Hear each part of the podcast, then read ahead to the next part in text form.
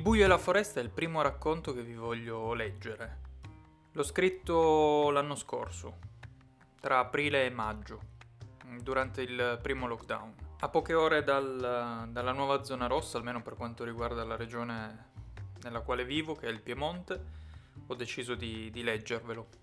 Leggervelo a puntate, oggi vi presento quello che è il primo capitolo. È un giallo in formato bignami, è ambientato in un paesino di montagna durante un lockdown, appunto. Come in tutti i gialli c'è l'omicidio, c'è chi deve scoprire chi è l'assassino e poi ci sono i motivi che hanno portato all'assassinio, appunto.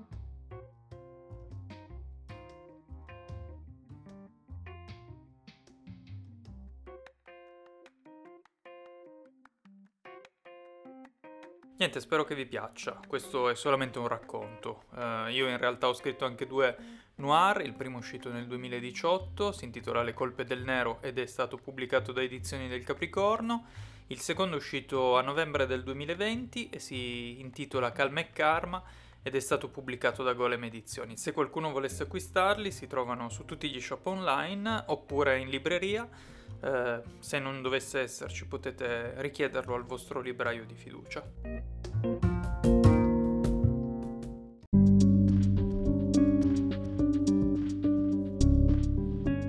Il buio e la foresta, capitolo 1.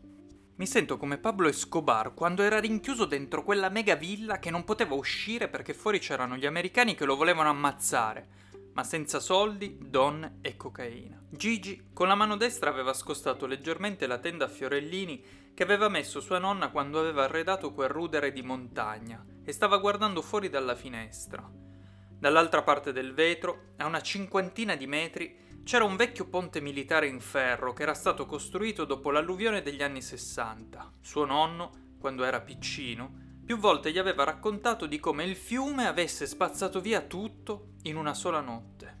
E tu che ne sai di come si sentiva Pablo Escobar? Negli ultimi giorni il padre di Gigi aveva abbandonato quella che era ormai la sua trincea solo per mettere i piedi sotto al tavolo quando era ora di buttar giù un boccone oppure per dormire la notte. Per tutto il resto del tempo era stato con il culo attaccato al cuscino della sua poltrona e con le gambe distese su un puff risalente ai tempi della seconda guerra mondiale, a leggere un tomo di 781 pagine, rigo stretto e carattere piccolo, contenente l'intera opera di Franz Kafka.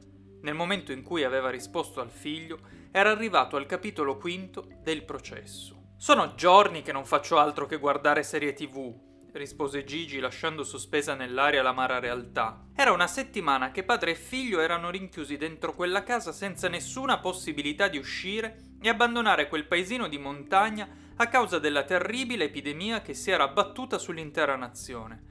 E l'alienazione, che durante le prime ore di reclusione era stata anche motivo di ironia, adesso stava diventando angoscia insostenibile. Gigi volse nuovamente lo sguardo verso la finestra. Il militare con in braccio il fucile che presidiava il ponte di ferro ormai era diventato una figura quasi familiare. Da una parte c'erano loro, una trentina di anime che erano rimaste prigioniere di una decisione improvvisa, Dall'altra c'erano due camionette dei carabinieri stracolme di uomini in tenuta antisommossa, pronti a reprimere qualsiasi moto di ribellione. Un pugno si schiantò contro la porta di casa. Qualcuno stava bussando. È arrivato il tizio del controllo, tuonò il padre. Va ad aprire.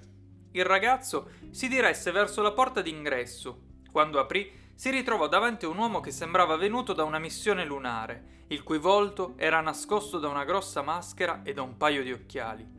Ogni giorno la stessa storia. In un momento qualsiasi qualcuno avrebbe potuto bussare alla porta per verificare se fossero realmente in casa e se così non fosse stato sarebbe scattata immediatamente la caccia all'uomo. È sempre seduto alla poltrona? chiese l'uomo con la maschera gigante a Gigi che fece un timido sorriso e si spostò leggermente per lasciargli libera la visuale. Devi dirgli che se continua così sopravvivrà al virus, ma gli verranno delle belle piaghe sul sedere. E secondo lei mi ascolta, quel testone? Guarda che ti ho sentito! cacciò un urlo da dentro la stanza il padre. Mi ha sentito lei? continuò con isteria. Guardi che la vedo che si sporge come se fosse un ladro. Abbia pazienza, bisbigliò Gigi al tizio che si limitò a mostrargli il pollice e a voltarsi per andare alla casa successiva.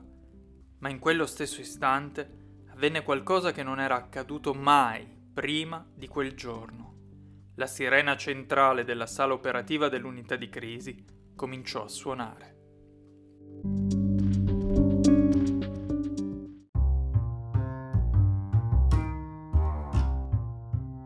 Questo era il primo capitolo di Il buio e la foresta, un giallo formato Bignami.